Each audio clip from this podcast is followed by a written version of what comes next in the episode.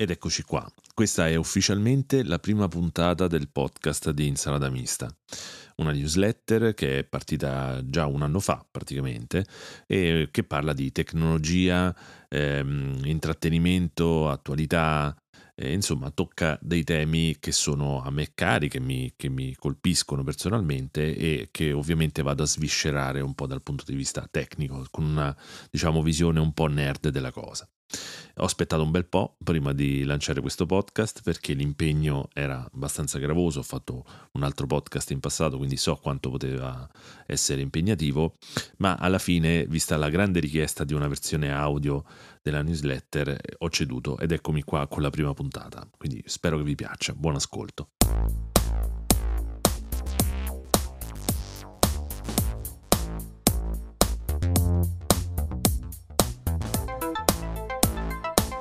Questo è il podcast di Insalata Mista, newsletter che parla di tecnologia, intrattenimento e attualità. Se vuoi iscriverti alla newsletter puoi andare su insalatamista.blog. Altrimenti, se trovi questo podcast interessante, lasciami una recensione positiva sulla piattaforma di podcast che preferisci. Buon ascolto!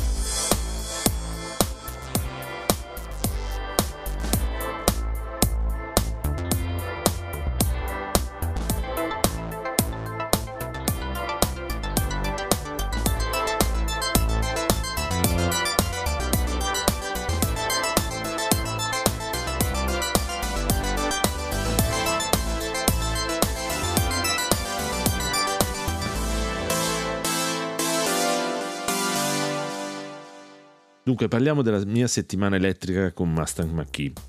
Avevo annunciato tempo fa che avrei fatto un viaggio test con un'auto 100% elettrica in regioni a bassa densità di colonnina. Il piano poi è saltato per via di impegni di lavoro, ma ho avuto comunque modo di utilizzare una Mustang Mach-E per un'intera settimana lavorativa.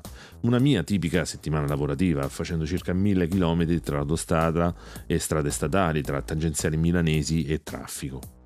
Quello che volevo ottenere era un test il più possibile realistico di cosa significa avere un'auto 100% elettrica per uno come me che di chilometri ne fa parecchi, senza avere la possibilità di usare comunque ricariche domestiche. La situazione peggiore, insomma, volevo farlo direttamente perché, ve lo dico chiaramente, non mi fido un granché degli esperti della mobilità elettrica, il perché è semplice, nel mondo dell'informazione specializzata ci sono due tipi di utilizzatori dell'elettrico, i fanatici e i detrattori. Molto difficile trovare un parere realmente imparziale. Ora qualcuno potrà sollevare il dubbio sulla mia imparzialità, perché in passato sono stato parecchio scettico sulla soluzione completamente elettrica.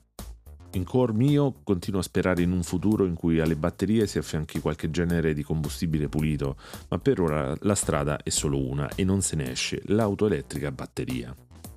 È così che, con la curiosità che non mi manca, ho voluto fare un test approfondito in condizioni reali. L'occasione è stata un'auto di sicuro non comune. Ho avuto a disposizione per una settimana una Mustang Mach-E Long Range AVD, con tanto di tetto panoramico. La VD, cioè quella con quattro ruote motrici, non è la migliore in efficienza e infatti Ford dichiara un'autonomia di 550 km contro i 600 della RVD che ha trazione posteriore. Cambia anche l'efficienza, vedremo poi perché sta tutta qui la questione, che passa da una media di 17,3 kWh per 100 km della RVD ai 18,8, sempre di media si parla, della AVD e parliamo ovviamente di dati VLTP in ciclo combinato. A cosa ci dobbiamo abituare? La prima cosa da digerire è questo nuovo modo di calcolare i consumi, non più chilometri per litro o litri per 100 km, bensì kilowattora per 100 km. Vi sembrerà strano all'inizio, ma poi non sarà così complicato capire che per ottenere i fatidici 6 km con un kilowattora, che è lo standard eh, per l'efficienza, diciamo il valore più alto che si riesce a ottenere, dovrete avvicinarvi il più possibile ai 15 kWh per 100 km. Questo è il valore che dovete tenere tenere a mente. Più questo valore cresce e più state consumando. La seconda cosa molto importante a cui dovete abituarvi è proprio quella di non guardare l'autonomia. Ma come, mi direte, vuoi farmi rimanere per strada? No, e infatti c'è l'indicatore molto più veritiero della percentuale di carica. Per capire il perché vi sto dicendo questo, vi prego di fare per un attimo riferimento al vostro uso dello smartphone, e non sarà l'unica volta in cui farò questo paragone. Quando tempo fa dicevano che l'auto elettrica è in fondo uno smartphone con le ruote, non andavano molto lontano dalla verità. Con lo smartphone voi cosa fate? Se per esempio siete in giro, sono le 12, avete il 55% di batteria, guardate le ore di autonomia stimate dallo smartphone o vi regolate in base alla vostra esperienza di utilizzo? Magari abilitate la, mod- la, modalità di risparmio energetico, evitate di giocare a Clash Royale o di tenere lo schermo continuamente acceso perché così avete la certezza di riuscire ad arrivare a sera senza problemi. La stessa cosa succede con l'auto elettrica. Mi è capitato per esempio di avere il 30% di batteria residua e di dover scegliere come tornare a casa, se con l'autostrada, consumando mm, in maniera stimata diciamo dall'auto il 14%, o con una strada statale, consumando l'11%. In questo caso ho preferito la seconda scelta perché oltre che consumare il 3% in meno, sapevo di avere più certezza dei consumi. L'autostrada invece, complice quel sorpasso che non avevi previsto, magari chissà un incidente, potrebbe portare a degli imprevisti spiacevoli. A qualcuno potrà sembrare strano, persino una limitazione, il fatto di dover programmare il viaggio in anticipo. Lo era anche per me. Mi dava molto fastidio dover pensare sempre e comunque in anticipo a quello che stavo per fare. Poi però a un certo punto mi sono reso conto che la stessa cosa succedeva anche con la mia auto a gasolio, solo che il calcolo avviene ormai in automatico senza pensarci e davvero non è un'autogiustificazione, figuriamoci. Quando parto la mattina do sempre un'occhiata al livello del gasolio. Se ho una tacca, allora faccio in modo di programmare il ritorno passando dalla pompa dove mi rifornisco di solito. E come sapete abito in provincia, per cui passo per tanti paesi differenti e sovente posso scegliere se tornare tramite autostrada o provinciale. Qui è lo stesso, si parte dando un'occhiata alla percentuale di ricarica e si decide come procedere. Eh, ma col gasolio però faccio il pieno in 5 minuti. E infatti la questione alla fine sta tutta qui. Con l'auto elettrica non si fa il pieno in 5 minuti, questo è un dato di fatto. Ma anche su questo punto, credetemi, mi sono dovuto ricredere. Vediamo ora com'è la vita con le colonnine pubbliche. Arriviamo alla questione fondamentale, i tempi di ricarica. Già, perché se si potesse ricaricare in 5 minuti nessuno starebbe lì a discutere. Ci sono di mezzo però delle implicazioni tecniche e pratiche che vanno considerate. Faccio subito un riassunto della mia esperienza. Ho sofferto solo in un'occasione, per il resto quasi non mi sono accorto del problema. Ora vi spiego tutto per bene. Innanzitutto è molto vero quello che dicono gli esperti, ovvero togliamoci di testa il fatto che si debba partire la mattina sempre col 100% di ricarica. Questa sì che è una mentalità derivata erroneamente dallo smartphone, che teniamo tutta la notte sotto carica facendo molto male, tra l'altro. Pensate piuttosto alla vostra auto a benzina gasolio, partite sempre la, la mattina col pieno? Io non credo sinceramente. C'è poi la questione tecnica, ovvero che la batteria dà il massimo dell'efficienza quando in un certo range di carica, solitamente nel mezzo. Ho testato questa cosa con mano, mi sono collegato a una colonnina da 300 kWh e la Mustang supporta una ricarica fino a 150 e avevo l'80% di batteria e la carica andava a 40 kWh. Lì per lì ci sono rimasto male. Poi ho scoperto che a bordo c'è un sistema chiamato Battery Management System, BMS, che è una cosa fondamentale per l'auto elettrica e che regola tutto della batteria, la temperatura, il riscaldamento, la velocità di ricarica, la percentuale da destinare alla mobilità piuttosto che ai sistemi di bordo. Quando la batteria dell'auto si trova fuori da questo range ideale, la velocità di ricarica non sarà quella massima dichiarata. Funziona così per tutte le auto. Perciò per ottenere il massimo della carica si deve stare in un range che varia da auto a auto e che per Macchi, per quello che mi è sembrato di scoprire, eh, mi è sembrato essere tra il 20 e il 70%. Che poi è un discorso di nuovo analogo allo smartphone, Cosa ci hanno sempre detto sulle batterie a litio? Che, che, per non danneggiarle bisogna stare lontani dagli estremi, mai completamente scarico e il meno possibile carico al 100%. Ecco perché la logica giusta è sempre quella delle micro ricariche, per avere quello che ti serve per il tuo ciclo di utilizzo. Vi faccio un esempio pratico. Quando ho ritirato l'auto sono rientrato da Milano percorrendo circa 110 km. L'uso non è stato particolarmente costante, un po' di traffico, oc- occasionali accelerate per sorpassare dei camion e accelerate quelle serie, poi ne riparliamo, e una temperatura esterna non proprio gentile che lo vedremo impatta davvero tanto sull'autonomia. Sono partito quindi col 100% di carica e sono arrivato col 69% di carica residua. L'autonomia stimata è passata dai 550 km ai 297, praticamente 40 km in più rispetto a quelli percorsi. E questo perché ho mantenuto un consumo medio di 25 kWh per 100 km. Almeno questo è quello che dichiarava l'auto, che in più di un'occasione però mh, mm, mi è sembrato sbagliasse. Stiamo parlando di 4 km per kilowattora, che è tantino a dirla tutta. Le statistiche dicevano che eh, il circa il, il 30% della batteria se ne stava andando per via della temperatura, ovvero per riscaldare l'abitacolo e per far fronte alla temperatura esterna. E infatti ho fatto questo test in un periodo molto freddo. Le temperature sono sempre state di poco sopra lo zero, con massime di 7-8 gradi. Il fatto però che l'autonomia fosse passata dai 550 km ai 297 nonostante avessi percorso 110 km ci deve suggerire che l'autonomia in chilometri è per sua stessa natura inefficace. Da lì a poco avrei capito quanto sarebbe stata molto più indicativa la percentuale di ricarica perché, avendo appreso che il mio tragitto più comune consuma l'11% di batteria in modo abbastanza costante, col 69%, arrivato a quel punto, potevo fare in tranquillità due giorni, cioè l'11% per andata e l'11% per il, ritorno, quindi il 22% di batteria al giorno. Così ho fatto, ho usato l'auto tranquillamente per tutto il secondo giorno e il terzo, ritornando dal lavoro, mi sono fermato al solito centro commerciale dove faccio spesa. Ho collegato l'auto per 30 minuti a una colonnina fast da 75 kWh, ricaricando il 36%. Sul costo della ricarica ne parliamo più avanti, in un altro paragrafo. Intanto vi rispondo a una domanda che già percepisco nelle vostre teste. Ma col 36% non ci fai altri due giorni?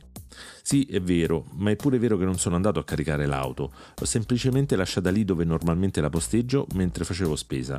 Oltretutto anche di fretta, sono un velocista della spesa, 30 minuti è quasi un record, e l'ho caricata per quello che mi sarebbe bastato per un altro giorno e mezzo.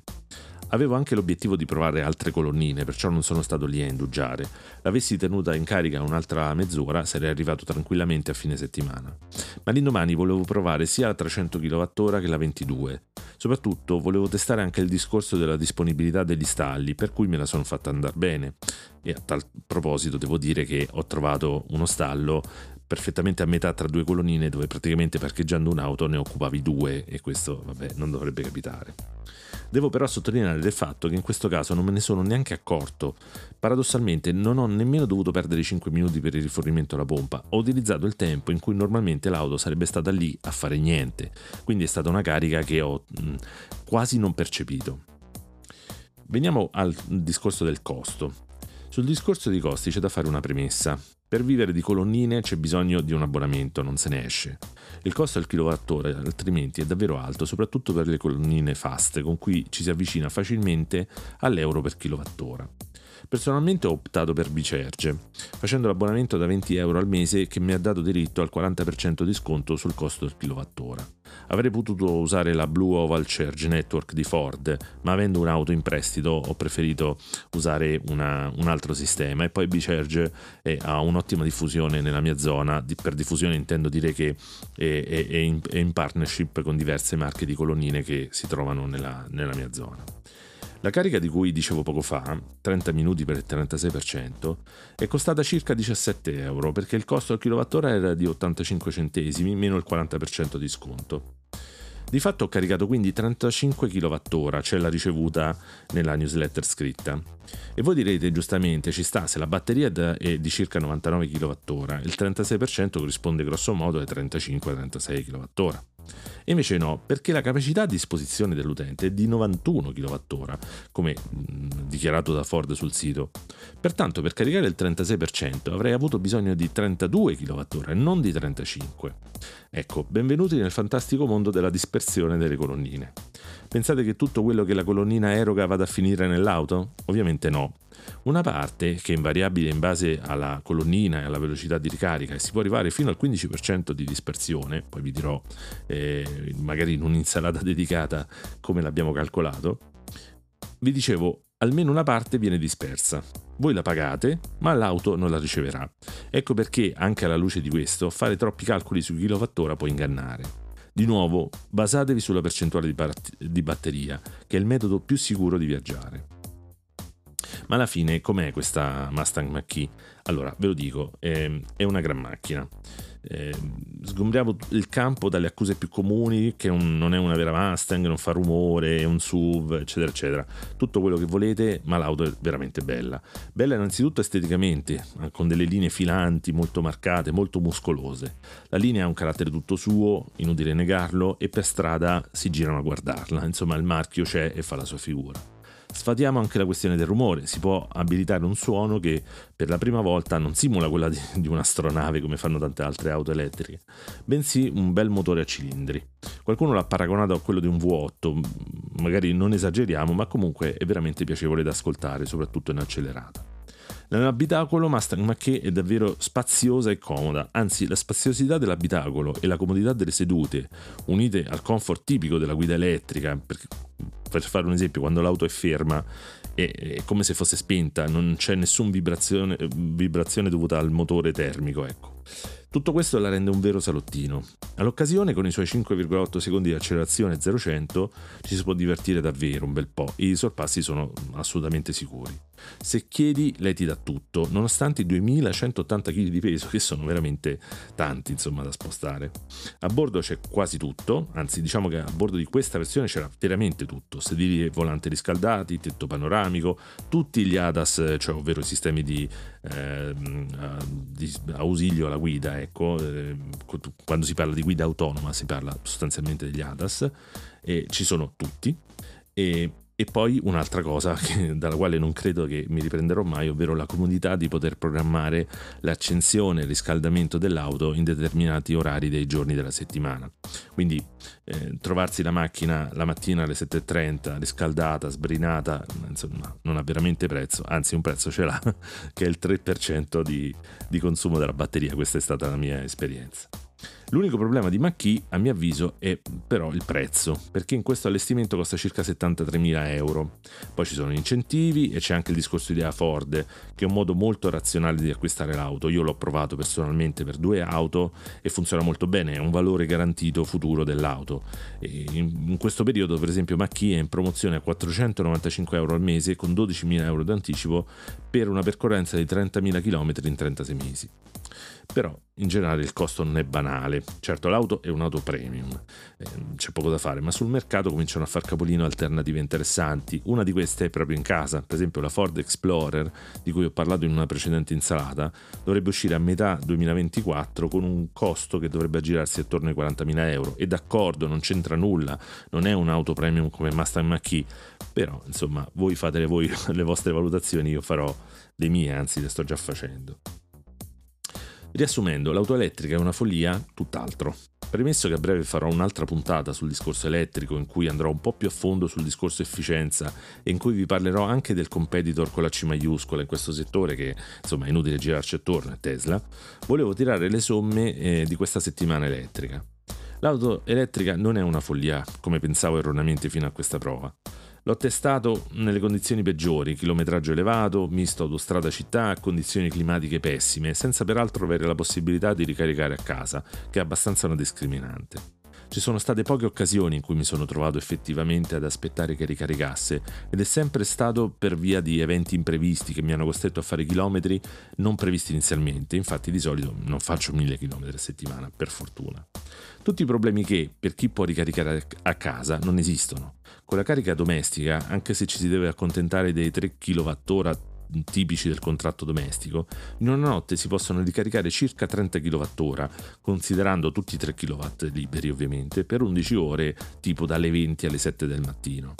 Considerando anche un'efficienza molto bassa, mettiamo 4 km al kWh, che è veramente poco, si fanno comodamente 120 km, che sono sufficienti anche per il mio tipo di utilizzo giornaliero, che come dicevo è abbastanza spinto oltretutto ad un costo nettamente inferiore rispetto alla colonnina. Io per esempio attualmente pago 25 centesimi al kilowattora, quindi una carica di questo genere costerebbe 7,50 euro. E poi abbiamo già parlato delle wallbox che sono veramente una svolta per chi ha un posto auto chiuso. Per chi invece deve vivere con le colonnine, la cosa è un pochino più complicata. Se si ha a disposizione uno stallo libero vicino casa, si può sfruttare la notte per portare l'auto magari al 100% e stare così tranquilli per 2-3 giorni.